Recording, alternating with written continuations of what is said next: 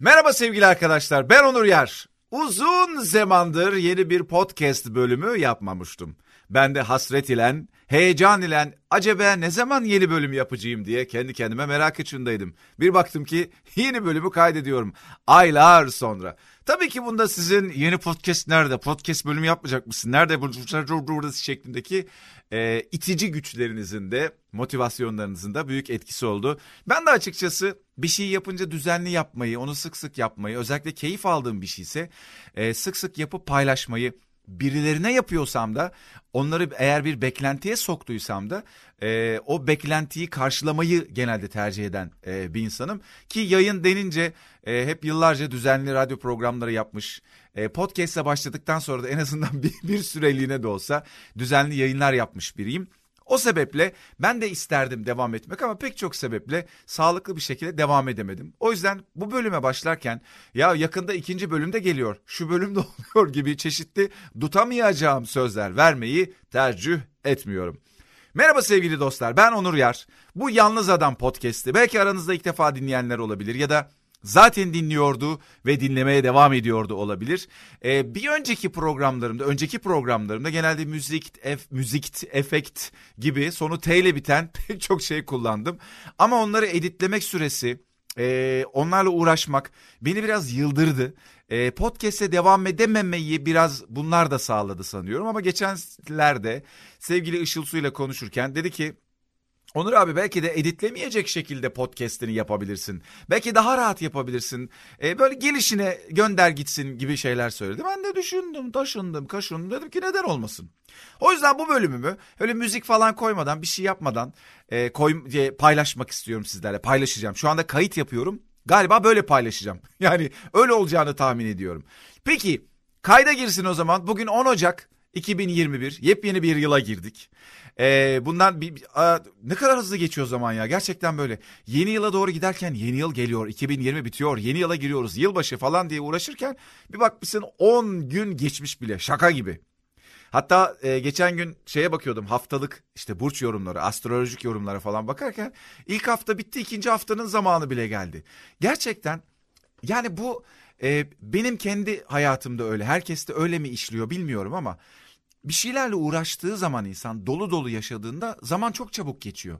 Az şeyle ilgilendiğinde, ne bileyim beklentilerde olduğunda, bir canı sıkkın olduğunda, ağır hareket ettiğinde falan zaman bir türlü geçmiyor. Sanki böyle değirmen taşı ağır ağır dönüyormuş gibi oluyor ama bir şeylerle uğraşıp hep böyle kafan meşgul, işte bedenin meşgul, çalışma, iş güç vesaire olduğunda böyle şeklinde Speedy Gonzales gibi zaman hızla geçiyor. on Ocak olmuş bile. iki bin yirmi bir geldi. Çağırdık çağırdık geldi. Hadi bakalım neler olacak göreceğiz.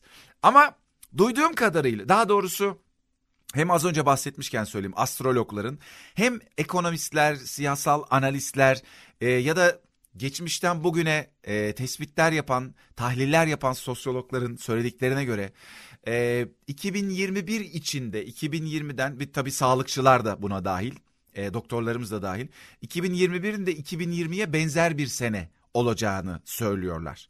Ne anlamda benzer? Yani pandemi süreci öyle, öyle hemen hop diye aşı bulundu, çak çak çak, o tertemiz, yapıştır kafeler, barlar falan gibi. Öyle bir durumumuz yok. Ağır ağır, yavaş yavaş, yani adım adım, minik minik, öyle büyük büyük adımlar yok bildiğim kadarıyla. Normale dönmek için, yani yeni normale dönmek için.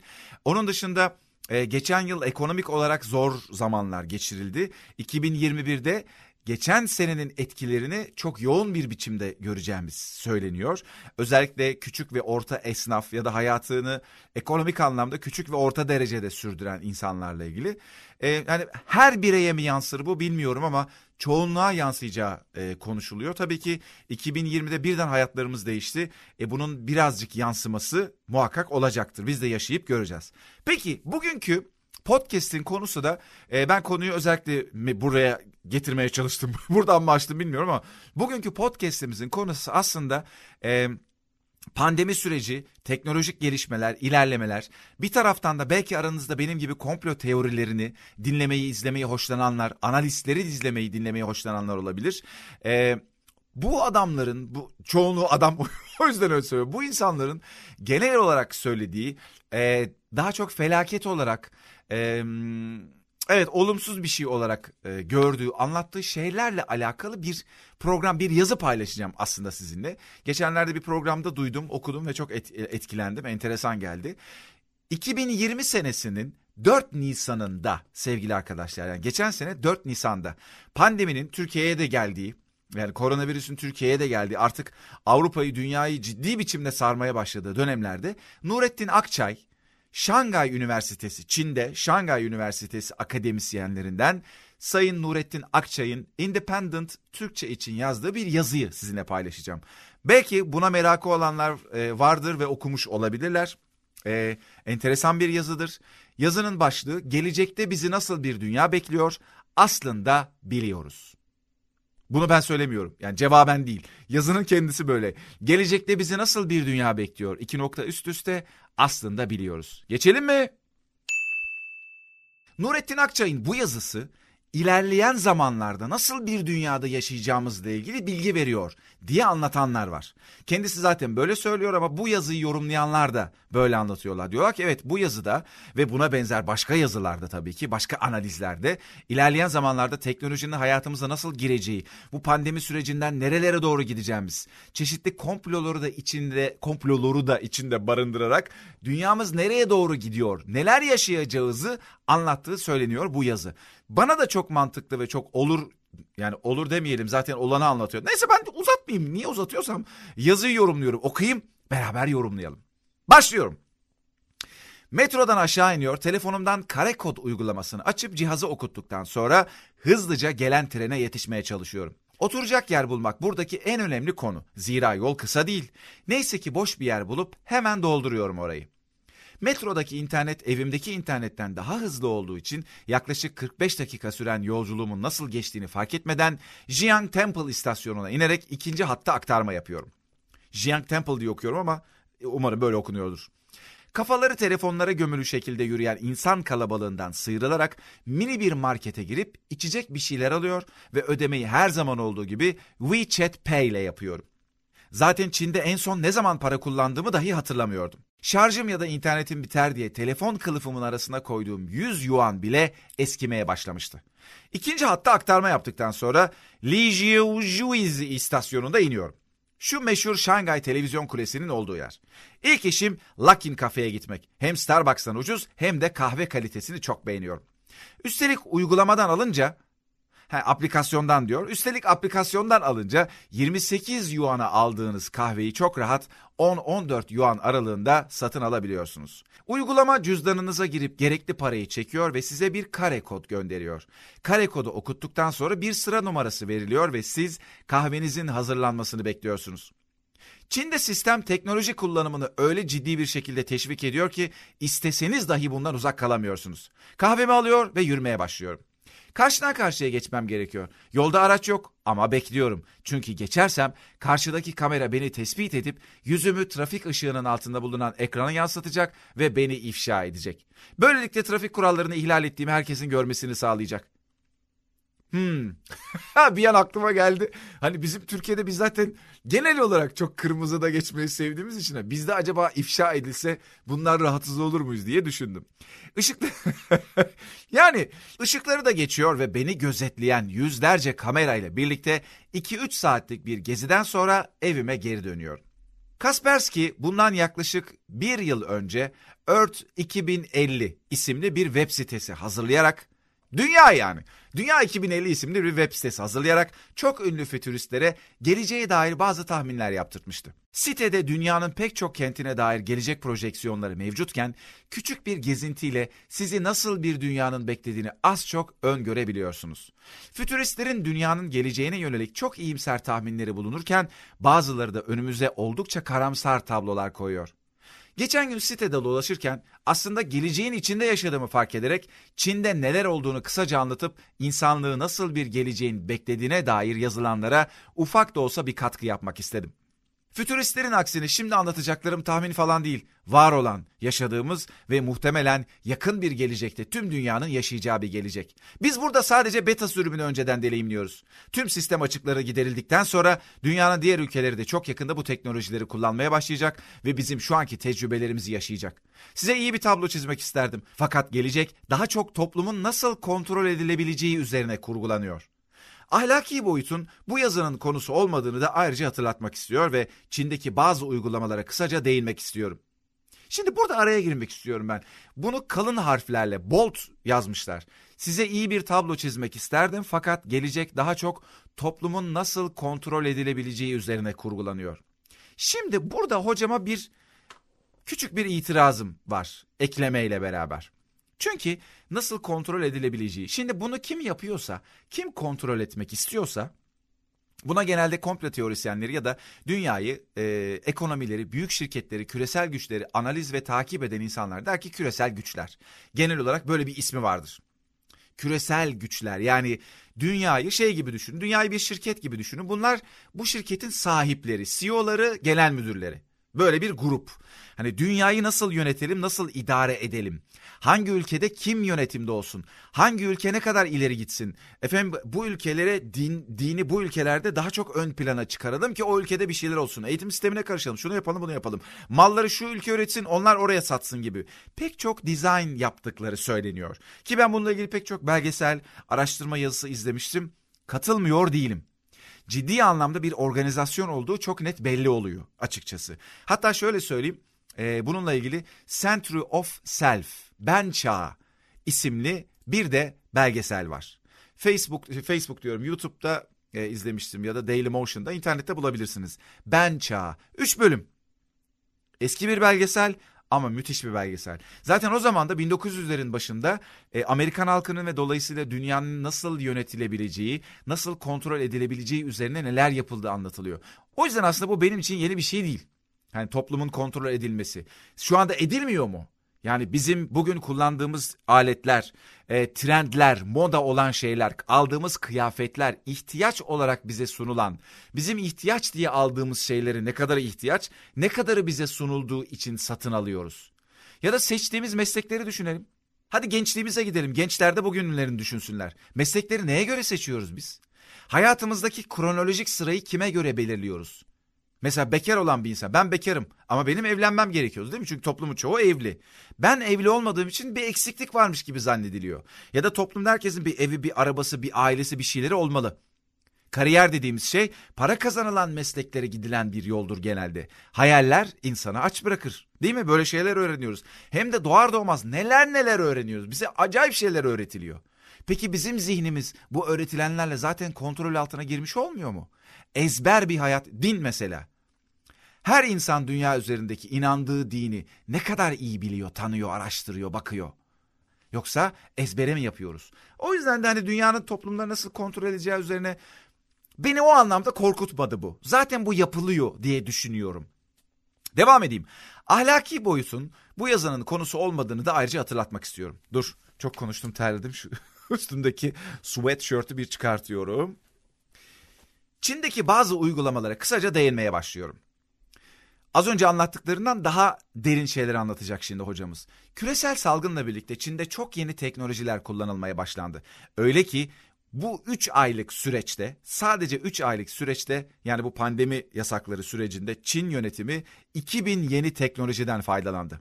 Fakat Çin aslında uzun süredir çok farklı teknolojileri kullanıyor. Üstelik yakın bir gelecekte bunları dünyanın diğer şehirlerinde de görmemiz oldukça olası. Özetle neler olduğunu anlatalım. E, bunu geçen sene Nisan'da yazdığına göre bu teknolojiler büyük bir ihtimalle dünyanın pek çok ülkesinde artık kullanılmaya başlandı. Geçen yıl ticaret amacıyla Çin'den Türkiye'ye iki arkadaşım gelecekti. Planlarımıza göre ben Ankara ve İstanbul'da onlara eşlik edecektim. Gelecekleri gün telefonuma mesaj atıp sadece bir kişi gelebileceklerini söylemişlerdi. Diğer Çinli arkadaşım kredisi düşük olduğu için yurt dışına çıkamıyordu. Çünkü daha önce yaptığı bazı olumsuz davranışlar kredisini düşürmüştü. Bu da onun seyahat kısıtlaması almasına neden olmuştu. Bunun sebebi Çin'deki sosyal kredi sistemi. Peki sistem nedir ve nasıl çalışıyor? Çin uzun bir süredir vatandaşlarının davranışlarını sosyal güven başlığı altında sıralayarak büyük bir puanlama sistemi kurmuş durumda. Sistem şahıslara sahip oldukları puanlara göre ödül veya ceza veriyor. Devletin belirlediği kurallar, kurallara uyanlar ödüllendirilecek, kurallara uymayanlar cezalandırılıp teşhir edilecekti. Sistem bireylerin puanlarını belirlerken harcama alışkanlıkları, sosyal medya kullanımı, arkadaş çevresi gibi son derece kapsamlı unsurların dahil olduğu bir algoritmayı kullanıyor.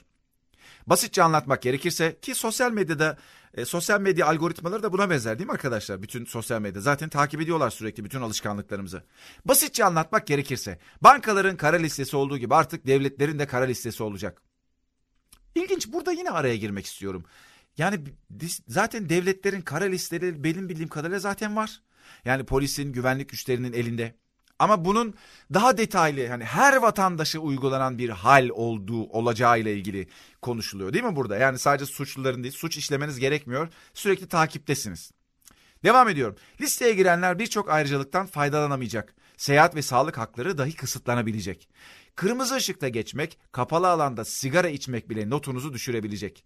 Çin bu yılın sonuna kadar tüm vatandaşlarını puanlamayı amaçlıyor. Ki iki bin yirmi bire girdiğimize göre büyük ihtimalle puanladı. Yapay zeka entegre edilmiş kameralarla anlık bir şekilde insanlara puan verecek ve bu puanlar sayesinde Çin vatandaşları ya iyi vatandaş ya da kötü vatandaş olarak sınıflandıracak. Şöyle bir hayal edin. Sokağa çıktığınız andan itibaren milyonlarca kamera her anınızı gözetliyor. Yaptığınız her şey hazırlanan algoritmalarla çözümleniyor ve sizlere puan veriliyor. Üstelik sistemin yakın gelecekte tüm dünyada uygulanmaya başlaması kesin gibi. Yani distopik ve her anımızın kontrol edildiği bir dünya bizi bekliyor diyebiliriz. Bu sistemin en önemli yardımcısı ise tüm ülkeyi sarmalayan yapay zeka destekli iki yüz milyondan fazla kamera.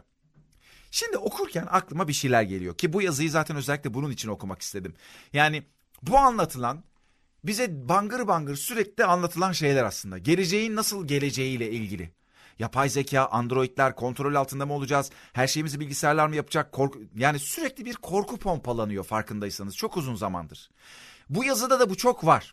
Tabii ki bu anlatılanlar gerçek ama ben özellikle de bu yazıyı hem ilgimi çektiği için hem de aslında gerçekten korkulacak bir şey var mı? Geleceğe korkuyla mı bakmalıyızı sorgulayalım. Ben de kendi fikrimi paylaşayım diye okuyorum. Şimdi bunu okurken aklıma şey geldi. Her yerde kameralar falan diyor ya. E, Tanrı'nın gözüydü galiba. E, God Eyes diye geçiyordu. Hızlı ve Öfkeli yedi filmi olması lazım. yedi. yedi numaralı film. Orada böyle bir cihaz var. Ee, cihaza girdiğin zaman sokaktaki cep telefonları, köşelerdeki kamer- kameralar, mobeseler, yani Türkiye'den örnek verirsek ne kadar kamera varsa bankamatiklerin üzerindeki kameralar, bu program hepsini kullanabiliyor ve o programa bir yüz giriyorsun. Bütün telefon, mesela sen cep telefonuyla konuşuyorsun, arabanda gidiyorsun. Cep telefonunun kamerası dışarıya bakıyor değil mi o sırada? Eğer o kameranın görüş hizasındaysa da o adamı ya da kadını buluyor anında. Öyle bir sistem. Bunu ona benzettim biraz. Zaten farkındaysanız bizim günlük hayatımızda e, kullandığımız, bugün kullandığımız teknolojiler, bugün yaşadığımız hayatlar çok çok öncelerde zaten pek çok filmde, özellikle Hollywood filmlerinde bunlar bize gösterilir. Ha bu bilinçli yapılan bir şey midir? İnsanlar orada gördükleri için e, keşiflerini o, o bir yönlendirme olur da ona göre mi yaparlar onu bilemiyorum. Onu kanıtlayamam daha doğrusu ne olduğu, ne olduğunu ama böyle bir ilişki var sonuç olarak. O yüzden... Ee, ha bir de şu var şimdi e, diyor ki yani distopik ve her anımızın kontrol edildiği bir dünya. Şimdi şöyle bir şey söyleyeyim. Bizim zaten bir oto kontrolümüz yok mu hayatımızda? Yani bizi devlet her an gözetliyor gibi davranmıyor muyuz zaten? Ailemiz, annemiz, babamız ya da eşimiz, dostumuz her an bizi gözetliyor gibi davranmıyor muyuz? Zaten toplu bir hangi e, hangi toplumda dünyaya gelip büyüyorsak o toplumun öğrettiği ayıplar, günahlar, yasaklar zaten bizde bir otokontrol sistemi, bir hapis sistemi yaratmıyor mu? Hani bunun üzerinde teknolojiyle işte devlet takip edecek, öyle olacak. Evet, bunun daha abartılmış hali. Bu şey gibi. E, Abi herif çok yalancı ya. Sen yalan söylemiyor musun? Ya söylüyorum da ben onun kadar söylemiyorum. Şimdi bu ikinizin de yalancı olduğu gerçeği değiştirmiyor. Birinin daha çok yalan söylüyor olması senin daha gün- günahsız ve temiz bir insan olduğunu anlamına gelmez. Yani bugün kontrol edilmiyoruz da yarın öbür gün daha çok kontrol edileceğiz gibi bir intiba var. Ama ben çok buna katılmıyorum açıkçası. Bugün yaşadığımız hayattan çok daha farklı bir yere doğru gitmediğimizi düşünüyorum. Ancak... Bu anlatılanlar çerçevesinde bunu söylüyorum. Yoksa hayatımız aynı kalacak, değişmeyecek anlamında değil. Ama şunu ekleyebilirim. Ben insanoğlunun yaşadığı hayatın, hatta Işıl Sucuğumun kulakları çınlasın. Gene, geçen e, dışarıda otururken bunu konuştuk kendisiyle. Işıl Su kuzenimdir bu arada. Aslında insan olarak yaşadığımız hayat, yani duygularımız, düşüncelerimiz hemen hemen aynı. Yani bundan yüz sene önce de benzer duyguları yaşıyordu insanlar, benzer korkuları vardı. Bugün de aynı. yüz sene önce belki bugünkü şehirleşme yoktu. Belki üç yüz sene önce. Ama bugünkü insana, bugünkü insanın yaşadığı duygular, korkular, endişeler o zaman da vardı. Gelecek kaygısı, geçmiş pişmanlıklar, değil mi? Yani insanoğlunun içinde yaşadığı şeyler aslında aynı. Sadece dışarıda bir şeyler değişiyor. Biz kabuk değiştiği için, yani aslında nasıl ki moda değişiyor, bizim giydiğimiz kıyafetler, değil mi? Kıyafet, moda sürekli değişiyor. İspanyol paça moda oluyor mesela. elli sene sonra tekrar moda oluyor. O elli sene içinde bir sürü başka paça şekli moda oluyor. Ama biz değişiyor muyuz ki? Hayır, paçalar değişiyor. Evet, pa- paçalar değişiyor. Kameralar çoğalacak. Mesela nakit para kullanmayacağız ama bir şeyin bedelini ödemek için yine bir şey kullanacağız. Onun yerine başka bir şey gelecek. O yüzden yani böyle bir distopik bir dünyaymış gibi bana da ilerisi. Bir de şöyle bir şey var arkadaşlar. E, bugünkü yaşantımız ve teknoloji içinde bundan on beş yirmi sene elli sene önce distopik ya da bugün yaşadığımız şeyler bir yirmi otuz sene elli sene önce insanları korkutuyordu. Biliyorsunuz her nesil kendinden sonra gelen çocuklar, gençler için ah ah bu gençler, ah bu çocuklar diye hep onlara acır. Ah bizim, ah bunlar bizim gibi değil, bu çocuklar nasıl yetişiyorlar böyle der. Çok büyük şeyler değişiyormuş, çok önemli şeyler oluyormuş gibi geliyor ama bana anlatılıyor ama bana çok öyle gelmiyor açıkçası. Bu bir, bu benim fikrim. Bu arada farklı düşünceleri olanlar varsa, şimdi bu radyo programı gibi canlı değil ama bana Instagram hesabından ulaşıp da ne saçmalıyorsun Onurcuğum, Allah'ım yarabbim bak şunlara şunlara dikkat edelim lütfen diye istediğiniz gibi mesaj yazabilirsiniz. Onur Yer ben. Instagram hesabım Onur Yer ben. Şimdi devamında da birkaç bir şey daha okuyayım mı? Sistem herkesi izliyor. Tanıştıkları diğer kişileri de belirliyor ve iki hafta boyunca takipte kalabiliyor. Üstelik sistem sadece yüzünü gördüğü kişileri değil, arkası dönük ve çok uzakta bulunan kişileri de tanımlayabiliyor. Bunu da şahıs, bunu da şahsın hareketlerinden anlıyor. Herkesin yürüme şekli, kol ve bacak koordinasyonunun farklı olduğu bilgisi üzerinden hareket eden sistem, gün içinde herkesten topladığı bilgileri bir havuzda topluyor. Şu an Çin'de kullanılan bu teknoloji de çok yakın zamanda tüm dünyaya yayılacak. Zira bu teknoloji Güneydoğu Asya ve Orta Doğu ülkeleri başta olmak üzere bazı Avrupa ülkelerine ihraç edilmeye hazır hale geldi ve görüşmeler başladı. Bunu tabii ki Mart ayında yazmış yazıyı tekrar e, hatırlatayım. Aradan sekiz ay geçmiş, büyük bir ihtimalle e, bayağı bir ilerlemiş olacak. Parayı Lidyalılar buldu fakat Çinliler bitirecek. Diğer önemli bir olay da dünyanın çok yakın bir gelecekte para kullanma olayına son vereceği gerçeği. Çin'de şu anda neredeyse nakit para kullanımı sıfırlanmış vaziyette. Bundan sonra da bazı şeyler anlatıyor. İşte polislerin kullandığı yapay zekaya sahip kask ve gözlükler, elektrikli araçlar. Diyor ki kısacası bir sonuç olarak kısacası Çin şimdiden geleceği yaşıyor ve çok yakın zamanda Çin'in deneyimlerini tüm dünya yaşayacak. Ve son olarak George Orwell'ın bin dokuz yüz seksen dört isimli kült romanından bir pasajla bitirmiş hocamız. Diyor ki, biz zorla boyun eğilmesinden hoşlanmayız. Bize kendi isteğinle uymalısın. Biz bize baş kaldıranları yok etmeyiz. Akıllarını ele geçirip değiştirir, yeniden biçimlendiririz. Ondaki tüm kötülüğü yok eder, onu yalnız görünüşte değil, tüm gönlü ve ruhuyla kendi tarafımıza çeker, sonra öldürürüz. Şimdi tabii burada bahsetmek istediği birileri bizi yönetiyor, köle yapıyor, boyun eğdiriyor ve bunu yavaş yavaş bize zorla değil de hani mecburmuşuz gibi, buna şeymişiz gibi yapmaya çalışıyor. Ee, bir yönetilenler ve yönetenler durumu söz konusu. Köleler ve efendiler durumu söz konusu. Bu çok eskiden beri anlatılır. Nedeni de böyle amiyane bir tabir vardı ya, düzen değişiyor ama düzülen değişmiyor falan gibi. Yani bir takım insan hep köle, bir takım insanlar da sürekli efendi. Şimdi bu tarifi kendimize biz yakıştırıyoruz. Aslına bakarsanız. Dünyanın yüzde bilmem kaçı zaten çok zengin, her şeye sahipler. Biz zaten böyle kenarda köşede kal. Şimdi insan kendine bunu yakıştırdığında sürekli bunu yaşıyor. Ben kendi adıma bunu seçmek istemiyorum. Yani birilerinin kölesiyim, onlardan arta kalanlarla idare ediyorum, kontrol ediliyorum. Her hareketimi izliyorlar. İzlesinler. İzleyebilir. Zaten izleniyor. İzlenmiyor mu zannediyorsunuz? Zaten bir şeylere tabiiz. Zaten bugün herkese kredi verilmiyor. e, sigortanı doğru düzgün yatırmazsan e, emekliliğinde para alamıyorsun. Şu anda muayene olma hakkın elinden alınıyor. Özel sağlık sigortan yoksa özel hastaneye hadi bakalım git S G K'nla ya da Bağkur'unla, aynı muameleyi görüyor musun? Zaten şu anda pek çok şey için pek çok şart var, koşul var.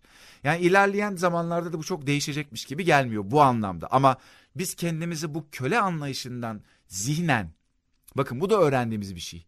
Diyorum ya, doğuştan gelen kendimizi hapsettiğimiz düşüncelerimiz var, böyle kutularımız var. Bu da onlardan bir tanesi. Ama burada şunu hissediyorum ben. Belki bu yazıda e, Nurettin hocamız bunu mu anlatıyor aynı zamanda bilmiyorum ama şimdi bu hastalık Çin'den çıktı. Bu teknoloji de Çin'den çıkıyor. Nanananan. Ya acaba diyorum bu olabilir mi? Hadi hep beraber zihin jimnastiği yapalım. Çin zaten bu teknolojileri, bu kontrol mekanizmasını devreye sokmak için bu pandemiyi ortaya çıkarmış olabilir mi? Çin'de başladı. Çok kısa zamanda kapattı, kapattı Çin kendini. Özellikle işte Wuhan, Çin. Biliyorsunuz şu anda sağlıklı bir şekilde hayatlarına devam ediyorlar. Bir süre kapandılar ve ondan sonra ciddi bir kapanma süreci, galiba iki üç aylık bir kapanma sürecinden sonra YouTube'dan o programları izleyebilirsiniz. Hani Çin'de pandemi süreci nasıl geçirildi, Wuhan'da neler oldu falan gibi detaylı belgeseller var. Türkçe'de var. Hemen ardından günlük hayatlarına sağlıklı bir şekilde devam ettiler. Dünyada da hem bu teknolojiler, dikkat ettiyseniz kontrol mekanizmaları, yasaklar, pek çok şey artıyor. Yeni kanunlar çıkıyor. Şimdi e, insanların bir kısmı, bunları analiz edenler diyorlar ki bu hastalık, koronavirüs, bu COVID, bu pandemi süreci e, değişecek olan sistemleri, yeni sistemleri, yeni gelecek olan sistemleri, yeni para sistemlerini oturtmak için getirildi. Bu hastalık çıkarıldı. O yüzden mecburen biz de bu sistemlere ayak uydurmaya başlıyoruz yavaş yavaş gibi. Bana da bu mantıklı geliyor açıkçası ve daha doğrusu mantıklı gelmesinin dışında bu görünüyor. Sizde nasıl yansıyor bu bilmiyorum. O yüzden işin bu tarafı da var. Ama e, düşünmek üzerine, kafayı çalıştırmak üzerine, analiz yapmak üzerine ve e, tahliller üzerine, gelecek üzerine düşünmek adına bence çok keyifli ve güzel bir yazıydı. E, ben okuduğuma çok memnun oldum. Üzerine biraz analiz yaptığıma da. Sizin kendi fikirleriniz, dediğim gibi paylaşmak istedikleriniz olursa lütfen bana yazın. E, Hani bir sonraki programda başka şeyler konuşuruz diye tahmin ediyorum ama en azından bu konudaki fikirlerinizi belirtir. Yani isteyenler bana yazabilir. Ee, Instagram'dan Onur Yer ben, bana ulaşabilirsiniz. Evet, Yalnız Adam'ın sonuna mı geldik? Bu program biraz enteresan oldu. Müzik yok, işte efektler yok, başka şeyler yok. Tamamen çırımçıplak, benim sesimden oluşan, aralarda belki bölümcükleri ayırmak için küçük sinyaller kullandığım bir program oldu. Ee, umarım Yalnız Adam'ın, podcast'in bu halini de sevmiş, beğenmişsinizdir. İlk defa dinleyenler varsa aranızda lütfen e, bana geri, geri bildirim yaparlarsa çok sevinirim, mutlu olurum. E, bütün podcast platformlarından Yalnız Adam podcast'ini dinleyebilirsiniz. Sadece e, Spotify, işte Apple ya da e, Android'in değil, diğer ne kadar varsa e, podcast platformları e, hepsine ulaşıyor, gidiyor. Galiba sekiz on tane platform var bu, ar- bu aralar. E, YouTube'daki kendi Onur Yer kanalımdan da bunları paylaşıyorum. Niye söylüyorum? Ee, sizin de paylaşabilmeniz, e, eşinizle, dostunuzla, e, sevdiyseniz, beğendiyseniz paylaşmanız için. Biliyorsunuz hayat paylaşınca güzel. Öpüyorum. Bir sonraki bölümde görüşmek dileğiyle.